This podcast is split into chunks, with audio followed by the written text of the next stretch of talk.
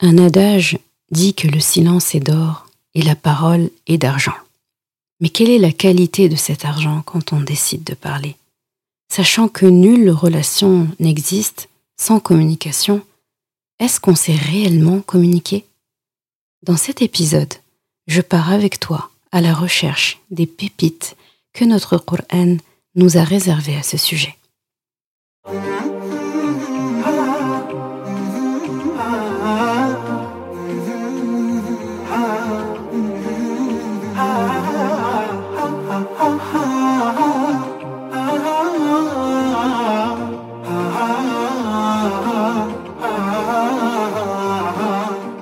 Bienvenue sur Coran de ton cœur, le podcast qui t'aide à reconnecter ton cœur à ton Coran.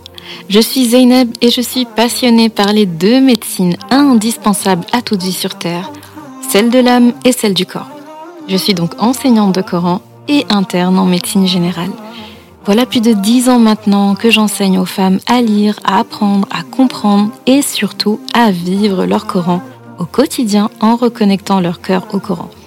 Car oui, j'ai la ferme conviction qu'un cœur connecté au Coran est capable de redistribuer à tous les organes du corps l'amour pour Allah, l'envie de lui plaire et d'agir dans le bien. C'est pourquoi à travers ce podcast, je compte redonner chaque semaine un nouveau souffle à divers pans de ta vie au regard de ton Coran. Prends ce temps pour toi et belle écoute. Assalamu alaikum wa rahmatullah. J'espère que tu te portes bien, ainsi que tout le monde chez toi. Vraiment heureuse de te retrouver une nouvelle fois, une semaine de plus, pour un épisode qui n'est pas des moindres. Je t'avoue que j'avais euh, prévu, normalement, pour euh, cet épisode, de parler de, du conseil, de l'art de conseiller, parce que c'est quelque chose que tout le monde est amené à faire dans sa vie, dans plusieurs situations de la vie, mais qu'on ne sait pas tous faire correctement. Puis ensuite, je me suis dit, mais d'accord, le conseil en lui-même, c'est important, mais avant, il y avait un prérequis, c'est-à-dire que le contenu du conseil, c'est une chose, mais comment on parle, c'est-à-dire comment on communique, comment est-ce qu'on s'exprime, ça, c'est plus important que le conseil en lui-même. Ça ne sert à rien de parler de comment conseiller si on ne sait pas déjà comment parler correctement, comment communiquer. Alors je me suis dit que là, je réserverai cet épisode à l'art de la communication. Et il se trouve que, mashallah, notre Coran a vraiment, mais vraiment des pépites à ce sujet. Avant d'aller plus loin, je te laisse avec les ayats qui ont motivé l'épisode du jour.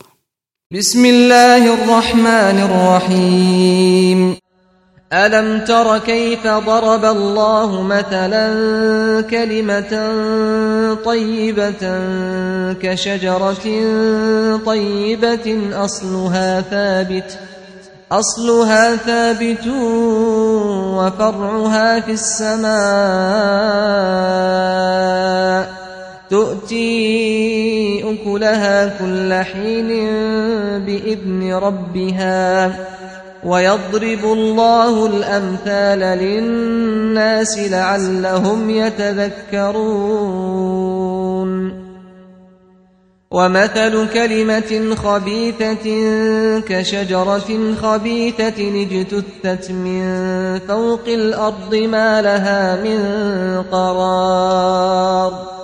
يثبت الله الذين آمنوا بالقول الثابت في الحياة الدنيا وفي الآخرة ويضل الله الظالمين ويفعل الله ما يشاء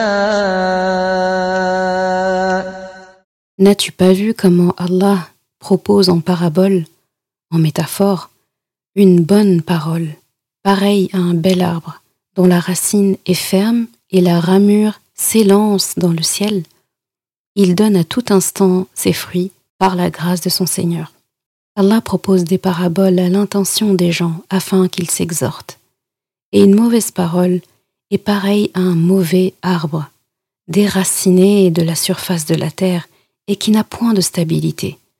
Allah affermit les croyants par une parole ferme dans la vie présente et dans l'au-delà tandis qu'il égare les injustes, et Allah fait ce qu'il veut. Tiré de la sourate Ibrahim, ayat 24 à 27. Alors ces ayats, on pourrait en parler pendant des heures, elles parlent vraiment d'elles-mêmes. Ça fait partie de ces ayats que j'aime beaucoup parce que elles sont très parlantes. Euh, c'est des très belles métaphores. Mon métaphore, parabole, c'est un peu la même chose. C'est comme pour dire une image. Et Allah lui dit, le dit lui-même, c'est-à-dire il emploie des métaphores et après il dit qu'il emploie des métaphores exprès en fait pour que ce soit parlant pour nous.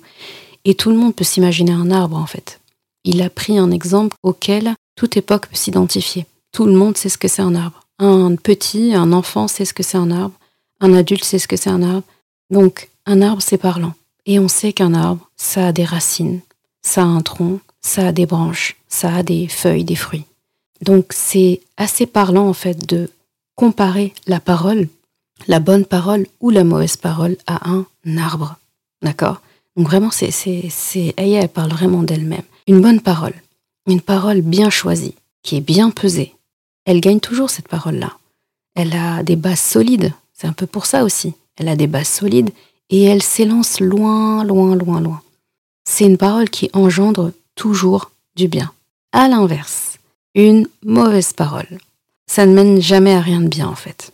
Ça n'a aucune base solide. D'ailleurs, souvent, une mauvaise parole, eh bien, c'est une parole qui est un peu sortie de nulle part. Elle est méchante, elle est gratuite. On a vraiment l'impression que, qu'elle part de rien en fait. C'est, c'est presque injuste. Alors qu'une bonne parole, elle est pesée, on sent qu'elle a, elle a une racine solide. Eh bien, une parole mauvaise, moi j'aime bien dire que c'est une parole qui est sortie de nulle part, et qui va nulle part. Elle n'a pas d'avenir. Donc euh, c'est une parole aussi qui n'a aucune valeur nutritive pour l'âme et pour le corps. Maintenant, on va laisser notre Coran nous apprendre comment faire et pourquoi faire.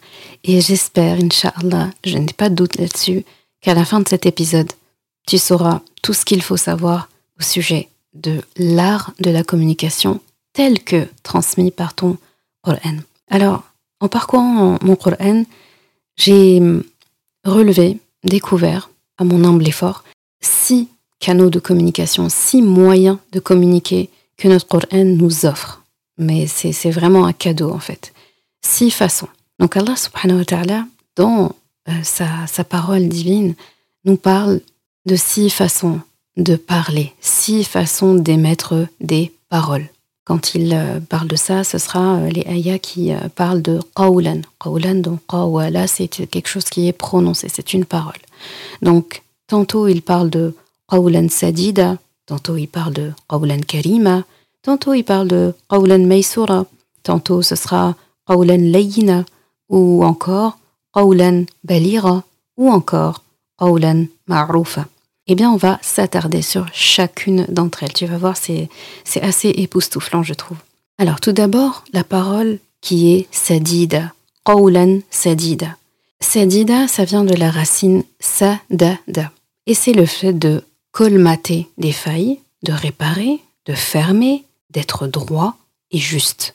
En gros, sadid, qui en est un dérivé, donc qui découle de cette racine, sadid, que c'est adéquat c'est juste, c'est droit, c'est réparateur, c'est pertinent et c'est bien dirigé. En d'autres termes, lorsqu'on parle d'une parole qui est sadida, eh bien c'est une parole qui consiste à parler un langage qui est clair, qui est précis, qui est sans sous-entendu, qui est pertinent. Et pour illustrer ça, la ayah qui parle de ça, c'est la ayah 70 dans Surat al-Ahzab, où Allah subhanahu wa ta'ala dit Ô vous qui croyez, craignez Allah, ayez conscience d'Allah et parlez avec droiture. Donc c'est le terme qui a été traduit par sadid. On a vu déjà que c'est beaucoup plus large que ça. Afin qu'il, Allah, améliore vos actions et vous pardonne vos péchés. Quiconque obéit à Allah et à son messager obtient certes une grande réussite. Donc cette ayah dit tout en fait. Allah est en train de nous enjoindre, à nous conseiller de dire clairement ce qu'on veut. Clairement ce qu'on veut, sans ambiguïté, en évitant les non-dits, en évitant les suppositions, en évitant de laisser l'autre deviner ce que on a en tête. Et euh, en échange de ça, Allah subhanahu promet de prendre soin du reste. C'est-à-dire que tes actions vont, qui, les actions qui vont découler justement de cette parole qui est sadida, ce seront des actions qu'Allah va rendre utiles, bénéfiques, productives. Allah promet également de te pardonner tes péchés pour l'effort que tu auras fait à émettre une parole pertinente. Et il promet en plus de ça une réussite certaine à l'issue de ça. Parce que celui qui prend le temps de parler correctement, qui prend le temps d'être pertinent, qui prend le temps d'émettre vraiment une parole qui est, qui est juste, qui est réparatrice, qui est droite, qui n'a pas d'ambiguïté droite-gauche, eh bien, c'est quelqu'un qui se donne toutes les chances de réussite. Pour t'illustrer ça encore plus, il y a un exemple que j'aime bien donner pour que tu vois vraiment quand une parole n'est pas sadida, qu'est-ce que ça donne? Admettons que tu es chez toi, tu es fatigué, tu as eu des grosses journées, tu es malade ou en tout cas tu es épuisé. Et tu es en train de, par exemple, je ne sais pas, tu es en train de, plier du linge. Et là, euh, quelqu'un dans ta maison, donc que ce soit ton époux, euh, ton frère ou ta sœur, euh, si, si tu es chez tes parents, tes enfants, peu importe, te dit, en te voyant plier ce linge ou étendre ce linge, te dit, en sortant, comme si cette personne, par exemple, allait au travail ou sortait de la maison et te dit Ah, au fait, euh, est-ce que euh, tu pourras euh, ranger tel papier ou telle chose, etc. Et c'est tout. Cette personne te demande en tout cas de lui rendre un service. Et toi, dans ta tête, tu n'as pas envie de faire cette chose ou tu ne peux pas faire cette chose tout simplement parce que tu es fatigué ou non seulement tu es fatigué mais tu as encore d'autres tâches qui t'attendent. En tout cas, dans ta tête, tu n'as pas envie pour une raison qui te regarde.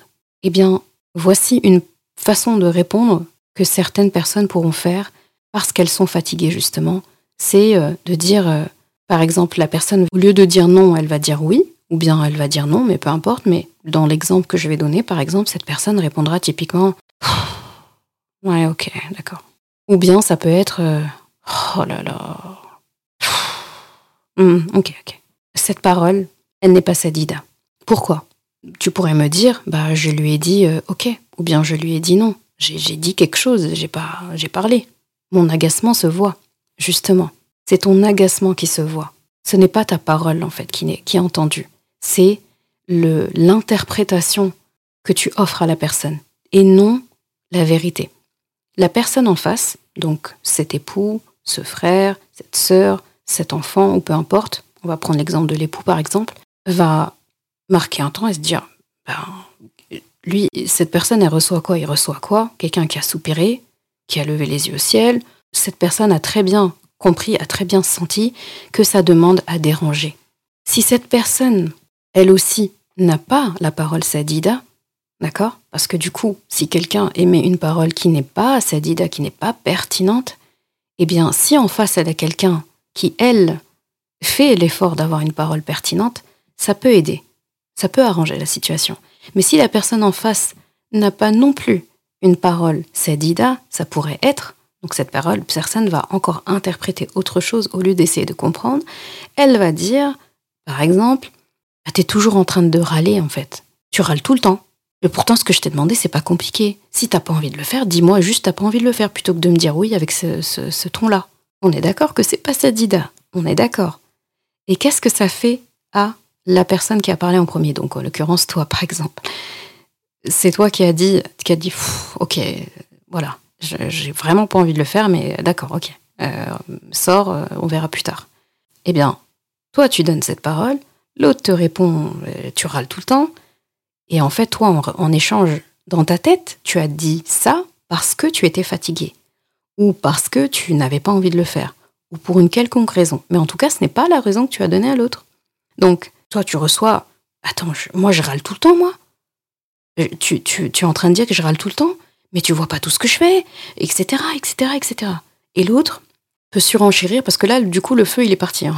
Ça, si tu as remarqué, c'est difficilement récupérable à cette phase-là. Parce que dès le début, la parole n'a pas été bien enracinée. Rappelle-toi toujours de l'arbre, en fait. Il n'avait pas de base solide. Donc, du coup, il va dans tous les sens et il ne s'élance pas, en fait. Cette parole, elle a elle va nulle part. Voilà, elle ne produit rien de bien. Et l'autre va surenchérir en disant euh, voilà, que t'es fatiguée, etc. Ah, d'accord. En fait, c'est parce que t'es pas contente, parce que l'autre jour, je t'ai dit ça, ça, ça, ou bien tu m'as demandé ça et je t'ai dit, je t'ai pas d'accord. C'est pour ça hein, que tu râles, etc. Et donc là aussi, ça n'a rien à voir. Parce que dans ta tête, je suis juste fatiguée. J'ai un tas de choses qui m'attendent après. Ça n'a rien à voir. Donc tout est mélangé. C'est typiquement ce que j'appelle de donner 20% d'informations et laisser l'autre deviner les 80% qui restent. C'est typiquement ça. Bon, le pourcentage, je l'ai inventé tout de suite, mais c'est typiquement ça. C'est-à-dire que, au lieu de dire clairement à la personne, écoute, je suis fatiguée, je préfère faire ça plus tard, ou quand tu rentres, je te laisserai le faire parce que vraiment là, je suis débordée. Ou tout simplement, enfin, tout simplement dire la vérité, être pertinent. Raulan Sadida, c'est ça. C'est une parole qui est droite, qui va droit au but, sans être méchante, droite au but, qui est pertinente et qui évite les non-dits et les ambiguïtés. C'est-à-dire quand tu dis une parole sadida, tu limites et tu empêches la possibilité que ta parole soit incomprise, soit mal interprétée, etc. Tu limites les suppositions, les conjectures, les idées reçues, etc. Tu dis directement, si tu dis je suis fatigué, personne ne peut interpréter autrement que je suis fatigué. Alors si tu dis, bien, oh on peut l'interpréter de toute façon.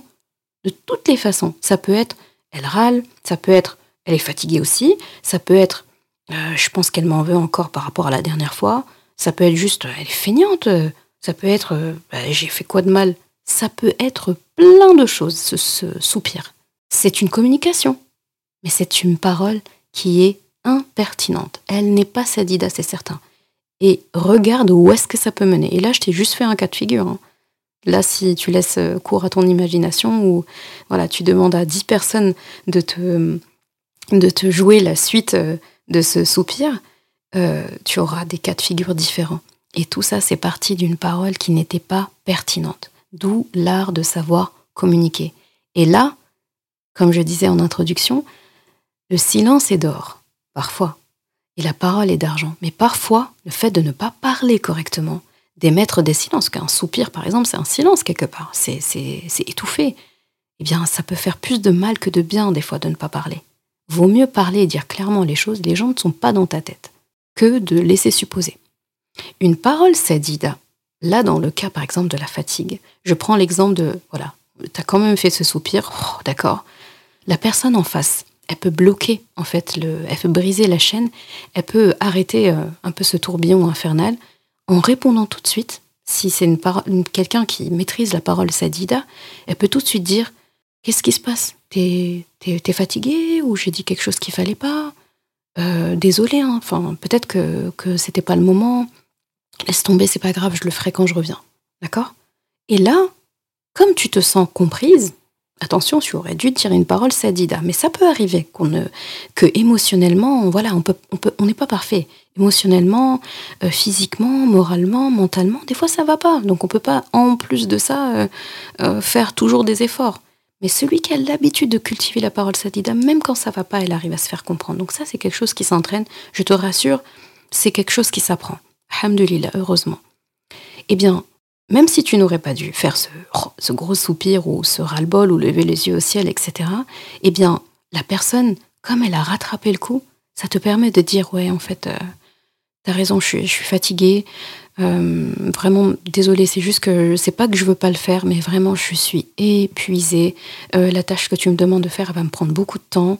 Et après, j'ai ça, ça, ça à faire. Et l'autre, il est intelligent. Il dira bon, laisse tomber, c'est pas grave. Quand je rentrerai, je le fais. Euh, il peut même te proposer de t'aider dans ces tâches qui t'attendent après. D'accord? Donc voilà, une parole sadida, ce qu'elle peut réparer.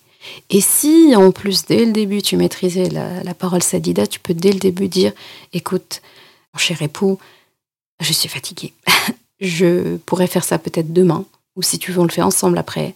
Ou bien voilà, je ne peux pas le faire tout simplement.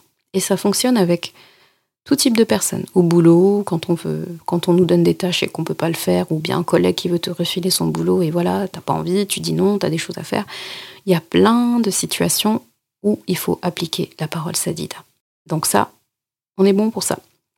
On passe à la suite. deuxième, la deuxième façon de communiquer que notre Coran nous enseigne, le deuxième type de euh, parole, c'est la parole karima. La parole karima de la racine karama. Et karama, c'est le fait de surpasser quelqu'un en noblesse ou en générosité. C'est quelque chose de magnifique. C'est être digne, c'est être distingué. Donc, quelque chose de karim, c'est quelque chose de noble, de généreux, d'abondant, de bienfaisant, d'excellent et de distingué. La parole karima, de ce fait, on peut comprendre que c'est une parole qui est noble, qui est élégante et qui est riche. On va s'expliquer. Ton Coran mentionne ce type de parole, la parole karima, awlan karima, lorsqu'il parle de tes parents, du devoir que tu as envers tes parents en termes de communication. Et c'est dans Surat Al-Isra, ayah 23, où Allah subhanahu dit Et ton Seigneur a décrété N'adorez que lui, et marquez de la bonté envers les pères et mères. Si l'un d'eux, ou tous deux, doivent atteindre la vieillesse auprès de toi, alors ne leur dis point fi ou ouf, un soupir, et ne les brusque pas, mais adresse-leur des paroles karima. D'accord? Donc des paroles douces, des paroles gentilles. Ce type de parole, j'aime bien dire qu'elle est, c'est une parole qui est idéale avec ses parents, avec sa famille. C'est typiquement pour la famille et encore plus pour les parents. Ça peut s'employer aussi à n'importe quel moment, mais elle est vraiment spécifiquement mentionnée ici dans le cadre de la famille. Parce qu'avec sa famille, on parle gentiment. On doit parler gentiment. On utilise les mots les plus beaux. Et on est généreux. Ça veut dire généreux et riche. Ça veut dire quoi? Ça veut dire qu'on prend le temps de parler. Ça veut dire même qu'on est, on, doit être bavard en famille, dans le sens on doit, on doit pas être avare en parole. On s'étale quand on parle, on prend le temps. Et c'est tout ce qu'une famille réclame finalement, de se parler, de se parler souvent, de se parler assez. Et quand on arrive à parler assez et assez souvent, il bah, faut que ce soit de qualité. Et bien là, il faut que ce soit des paroles karima. C'est pour ça que vraiment la parole kalima, j'aime beaucoup parce que c'est typiquement la parole qui, est de mise en famille, en famille de, de, manière générale, dans, dans, la vie de tous les jours. Ça doit être la base. Et quand il y a des conflits ou autres, etc., où on doit se faire comprendre ou peu importe, on peut employer Sadida, effectivement, la parole qui est pertinente sans ambiguïté. Mais la parole de tous les jours, la parole détente qu'on emploie, la base en famille, c'est la parole kalima, avec ses parents, avec ses frères et sœurs avec ses enfants, avec son époux, son épouse. C'est la base. Et le fait qu'il ait été employé euh, par ton Coran justement en parlant des parents, après avoir dit accompagne-les dans leur vieillesse, sois bon avec eux, ne leur dis pas, tu vois, ne, souffle pas quand tu parles à tes parents, euh, ne les brusque pas. Et il termine par adresse-leur une parole karima. C'est tellement beau en fait. C'est surtout adressé aux parents. Parce que là, si Allah nous parle, là, ça se voit qu'il parle à des personnes qui ont du vécu avec leurs parents. Parce qu'il parle de vieillesse, il parle de les accompagner, etc. Donc, euh, on a quand même fait un petit bout de chemin avec nos parents. Ça, s'adresse plus vraiment à ceux qui, euh, qui atteignent la puberté, qui ont vécu, etc. Eh bien, donc les parents prennent prennent un peu plus d'expérience, prennent un peu plus d'âge à ce moment-là. Ça, c'est plus le moment où on est, euh, on est entièrement dépendant d'eux et on n'a pas d'autonomie, où on est tout petit, d'accord? Allah, Allah il ne s'adresse pas à un nourrisson, hein, on est d'accord. Eh bien, ça veut dire que les parents ont un certain âge, fait un petit bout de chemin. Eh bien, ce moment-là, c'est souvent des âges où justement ils ont besoin de parler, ils ont besoin de s'exprimer, ils ont besoin en fait qu'on qu'on discute avec eux. Ils ont besoin d'être rassurés, savoir qu'on va bien. Ils ont besoin qu'on leur raconte de temps en temps notre quotidien, qu'on leur demande aussi euh, à propos de leurs occupations, à propos de leur vie, à propos de leur santé. C'est le moment de l'échange, euh, dans le sens presque inverse. Quand on est petit, c'est nous qui cherchons de l'attention, c'est nous qui disons papa, papa, maman, maman, regarde, regarde, et on les, euh, on les bombarde finalement de, de demandes, d'attention, etc. Eh bien, si le parent a fait quand même un, bon travail, a fait un travail de qualité auprès de son enfant de ce côté-là, eh bien, ce sera plus facile déjà pour l'enfant en grandissant d'accorder cette attention aux parents.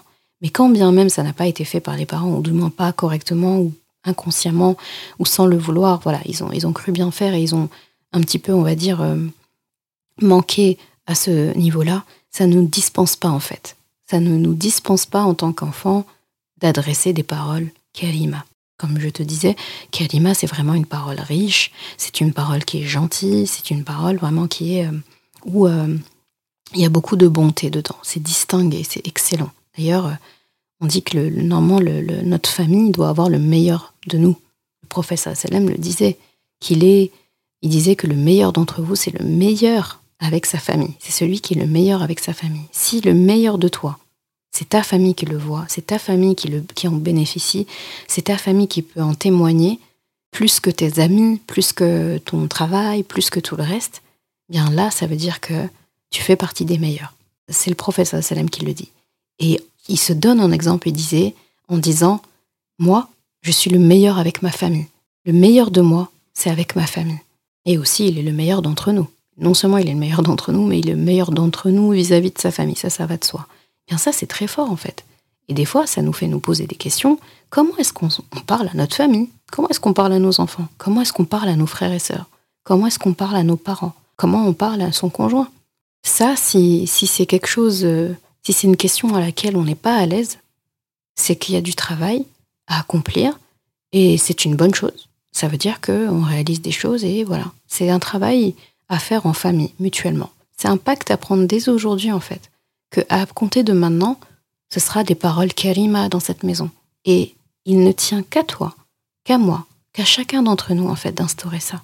Il suffit juste de commencer. Par des petites choses, mais juste de commencer.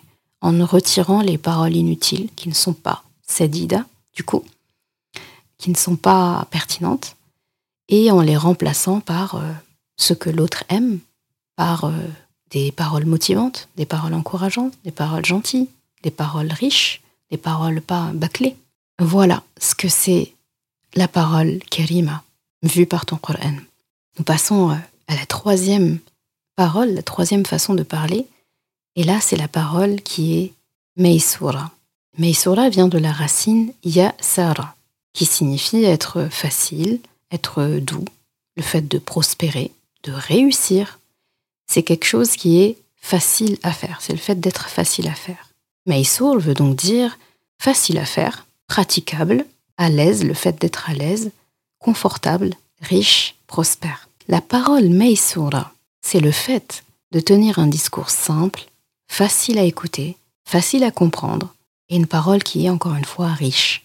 Et pour illustrer ça, ton Coran en parle dans la sourate Al-Isra, à la ayah 28, en disant Si tu t'écartes d'eux à la recherche d'une miséricorde, d'une rahma de ton Seigneur, que tu espères, adresse-leur alors une parole bienveillante. Une parole ici, Meisura, c'est traduit par bienveillant ici dans cette version. Faut savoir que juste avant cette ayah, Allah parlait de ceux qui gaspillent et du fait que ceux qui gaspillent et qui en font une habitude sont semblables aux frères de Shaitan. Donc ce sont comme les frères de Shaitan. Donc euh, Allah enfin, parlait juste avant de ces personnes-là. Et il dit au prophète si tu t'écartes de cette personne, de ces personnes-là, d'accord, à la recherche de la rahma d'Allah, donc tu préfères t'offrir la compagnie d'Allah, la compagnie de sa rahma, même, même devant ce genre de personnes, eh bien, adresse-leur quand même une parole Meisura, une parole. Là, c'est traduit par bienveillant. Donc, euh, Meisura, on a dit que c'est une parole simple, qui est facile à écouter, facile à comprendre et qui est riche. Comme si tu conseillais, en fait, finalement. J'aime beaucoup cette, euh, ce mode de, parole parce que dans, dans, dans Meisura, on a la facilité, on a quelque chose de simple. Et entre deux choses, Allah te recommandera toujours de choisir la plus facile comme le professeur Salam d'ailleurs. Il nous conseillait entre deux choses, si on a le choix entre deux choses, de choisir la plus facile. Pourquoi rendre compliqué en fait ce qui pourrait être simple? C'est une question intéressante quand même. Parfois on pourrait régler les choses en faisant tout simplement preuve de simplicité. Mais au lieu de ça, parfois on complique les choses.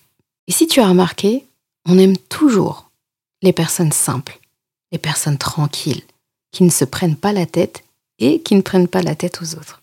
Donc la parole Meisora, c'est la parole qui est simple. C'est-à-dire quand ces gens-là expliquent, quand ces gens-là disent, c'est pas lourd en fait. C'est c'est léger. C'est quelqu'un, euh, voilà, c'est vraiment euh, dans, dans les mots qui sont employés, dans les solutions qui sont proposées, c'est simple. On a tous une personne en tête quand on lui parle de quelque chose ou quand on lui soumet un problème ou lorsque voilà on, parle avec cette personne, tout est simple en fait. Tout est tout est tranquille, tout est calme et on repart. On est on est léger, on a compris et, on repart avec, avec des choses intéressantes. Car là nous accorde aussi cette parole sadida, cette parole karima et cette parole meisura. On passe ensuite à notre quatrième mode de communication, la parole qui est layina. Layina de la racine layana, qui veut dire tendre, souple, flexible, c'est le fait de s'adoucir. Layin, qui en découle, veut dire doux, facile, flexible, souple. La parole layina, c'est donc un discours qui est doux et flexible. Et Allah subhanahu wa ta'ala évoque ce mode de parole dans un passage où on ne pourrait pas soupçonner. Écoute donc, il dit à Moussa alayhi salam et à son frère Haroun alayhi salam, allez vers Pharaon, vers Pharaon. Il s'est vraiment rebellé. Puis parlez-lui gentiment. C'est là le mot layin ici. Peut-être se rappellera-t-il ou me craindra-t-il. C'est juste impressionnant en fait que dans la même ayah, on a Pharaon et le conseil de parler à Pharaon avec une parole layina, donc une parole qui est douce, qui est flexible, qui est souple, c'est assez spécial quand même. On a envie de dire comment est-ce qu'on peut parler tendrement au plus grand tyran qu'ait connu la terre. C'est assez compliqué. La personne qui, la seule personne dans le Coran qui a osé dire Ana rabbukumul a'la. Je suis votre Seigneur le plus grand, le plus élevé. C'est assez étonnant, c'est assez impressionnant d'entendre Allah subhanahu wa ta'ala demander à ces deux prophètes, Moussa alayhi et son frère Haroun salam d'aller parler à Pharaon, à Pharaon, avec des paroles douces, tendres, souples, flexibles, alors que il a mis en esclavage tout un peuple, qu'il les fait travailler injustement, qu'il égorge au berceau les garçons, qu'il maltraite et abuse, fait abuser des filles, qu'il a torturé son épouse, Asiya, salam, qui est une des quatre meilleures femmes, les quatre meilleures femmes élues par Allah subhanahu wa ta'ala dans tous les univers, c'est celui-là à qui il faut parler doucement. Donc j'ai presque envie de dire, si Firaoun, Allah subhanahu demande à ce que même à lui on parle avec douceur, mais que dire Que dire des autres en fait? Personne aujourd'hui n'est plus, euh, n'est plus méchant, n'est plus mauvais que Firaoun. Et pourtant, parfois on n'a pas des paroles tendres avec les gens on parle méchamment, on est directif, on est expéditif, on a des paroles blessantes. Pour quelle raison? Là, clairement, moi, quand je lis ce genre de ayah, je me dis, en fait, on n'a pas le droit, en fait. On n'a pas le droit, il n'y a aucun, aucune excuse et, aucune dérogation qu'Allah nous donne pour parler n'importe comment, méchamment, à quelqu'un. Et encore plus dans cet exemple où, là où il parle de paroles tendres, on s'attendrait à tout il y a plein de scènes qui auraient pu, euh, qui auraient pu être dites. On aurait pu penser à, au professeur Selem lorsqu'il parle à son épouse. On aurait pu penser à euh, Selem quand il parle à son fils Youssouf. On aurait pu penser à plein de scènes, mais on ne s'attendait pas en fait à trouver ce, ce conseil de parole tendre quand on parle de Pharaon. Donc ça, c'est une grande, grande, grande, grande leçon pour nous de se dire que la douceur et la flexibilité, ce n'est pas seulement l'affaire des gens gentils, entre guillemets. Hein. Ce n'est pas seulement à adresser aux gens qui sont gentils. C'est aussi l'affaire des gens qui sont durs avec nous, des gens qui sont possiblement méchantes et qui l'assument en plus. En fait, ce que tu dois comprendre, c'est qu'une parole douce et calme peut attendrir même le plus dur des cœurs. C'est une erreur de se dire, mais non, euh, si je parle doucement, on va me prendre euh, pour quelqu'un de faible, on va me marcher dessus, on ne va pas me respecter. Ça, ça arriverait, oui, si ta parole n'est pas sadida.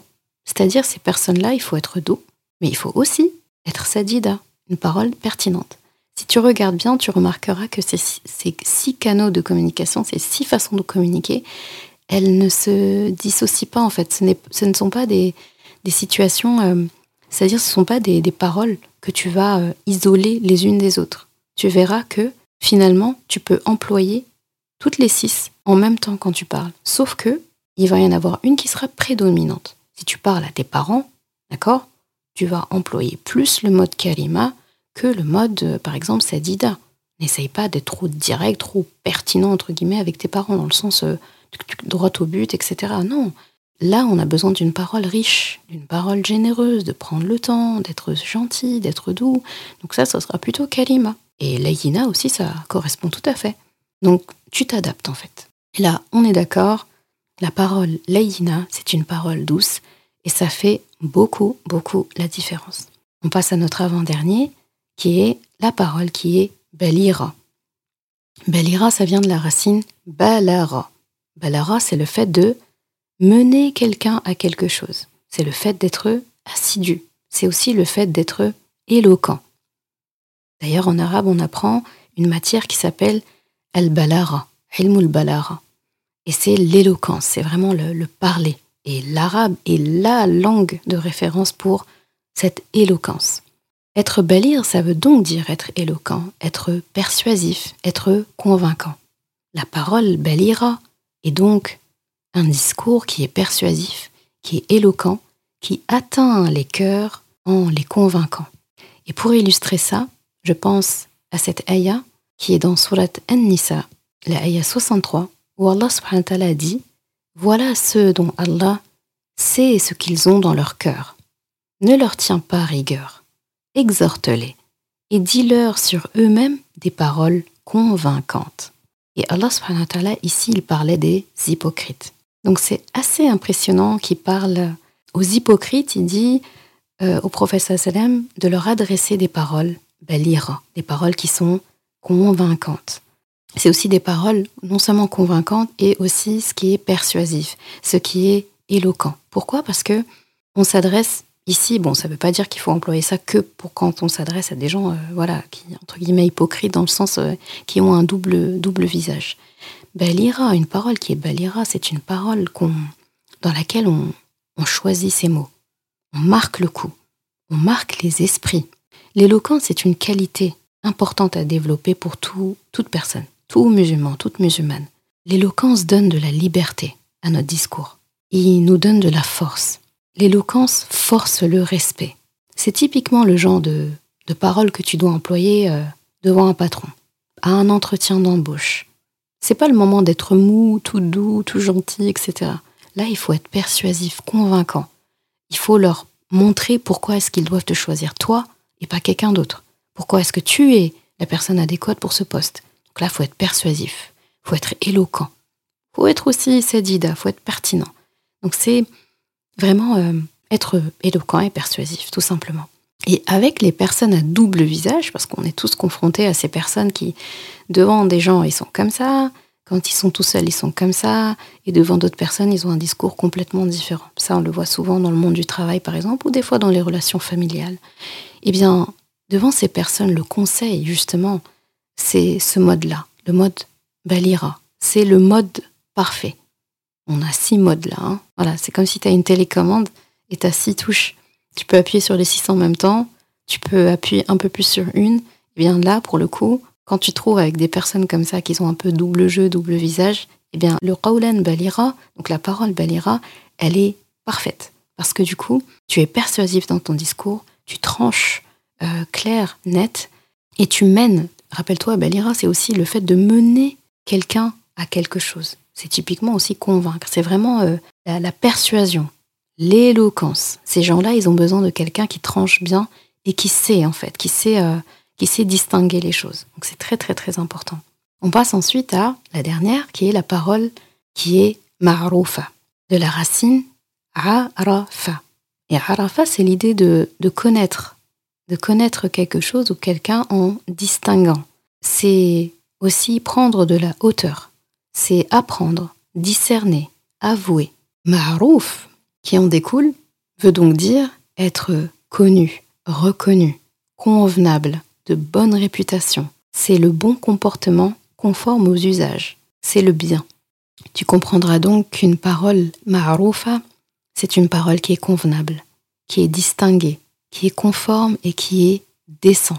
Et Allah subhanahu wa ta'ala parle de ce mode de parole lorsqu'il s'adresse aux épouses du prophète sallallahu alayhi wa sallam. Donc, indirectement, on doit se sentir concerné aussi parce que ce sont des femmes. Donc, euh, si euh, Allah subhanahu parle à des femmes, eh bien, nous, on doit prêter l'oreille comme pour dire, ah, s'il a conseillé ça au, meilleur des femmes, eh bien, si moi je prête l'oreille et j'écoute euh, cette formule gagnante qu'il est en train de leur donner, eh bien, peut-être que si moi déjà j'en prends ce que je peux, j'en prends un peu, eh bien, forcément, euh, ça ne peut me faire que du bien et j'aurai moi aussi droit à cette formule gagnante.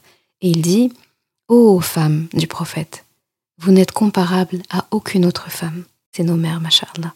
Si vous êtes pieuses, ne soyez pas trop complaisante dans votre langage, afin que celui dont le cœur est malade, entre guillemets l'hypocrite, ne vous convoite pas.